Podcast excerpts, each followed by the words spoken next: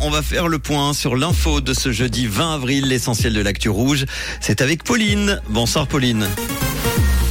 Bonsoir à tous. Campagne de sensibilisation à Lausanne contre les déchets dans les grilles d'eau claire. La consommation d'électricité en Suisse est en légère baisse en 2022 et des averses au programme demain matin.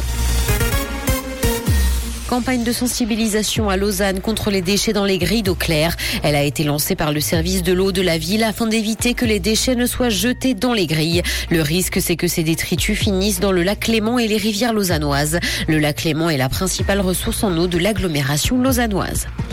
La consommation d'électricité en Suisse est en légère baisse en 2022. 57 milliards de kilowattheures ont été consommés, ce qui représente une baisse d'1,9% par rapport à l'année précédente.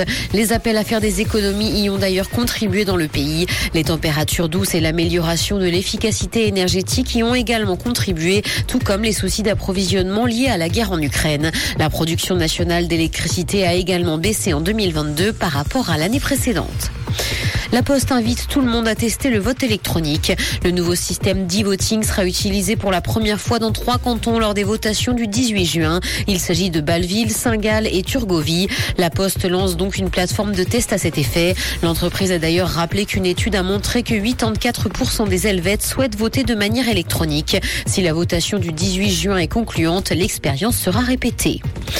Dans l'actualité internationale, en Italie, le trafic ferroviaire nord-sud a été bloqué après un déraillement. Un wagon d'un train de marchandises a déraillé dans le centre du pays dans la nuit, interrompant ainsi le trafic.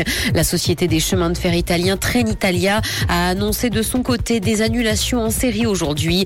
Les retards peuvent atteindre jusqu'à 3 heures et de multiples changements sont à prévoir pour les passagers qui n'ont pas vu leur train simplement annulé.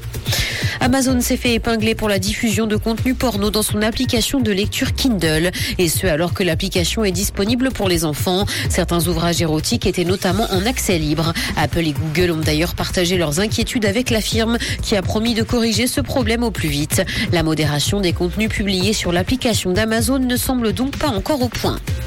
En France, le gérant de la boulangerie qui apparaît dans Emily in Paris est à bout. Il s'est dit fortement impacté par les commentaires d'internautes venus tester sa boulangerie mise en scène dans la série. La fréquentation de la boulangerie moderne située dans le 5e arrondissement de la capitale française a été dopée par la série. Cependant, son gérant rappelle qu'il tient une boulangerie classique. Il ne regrette cependant pas sa participation à la série à succès.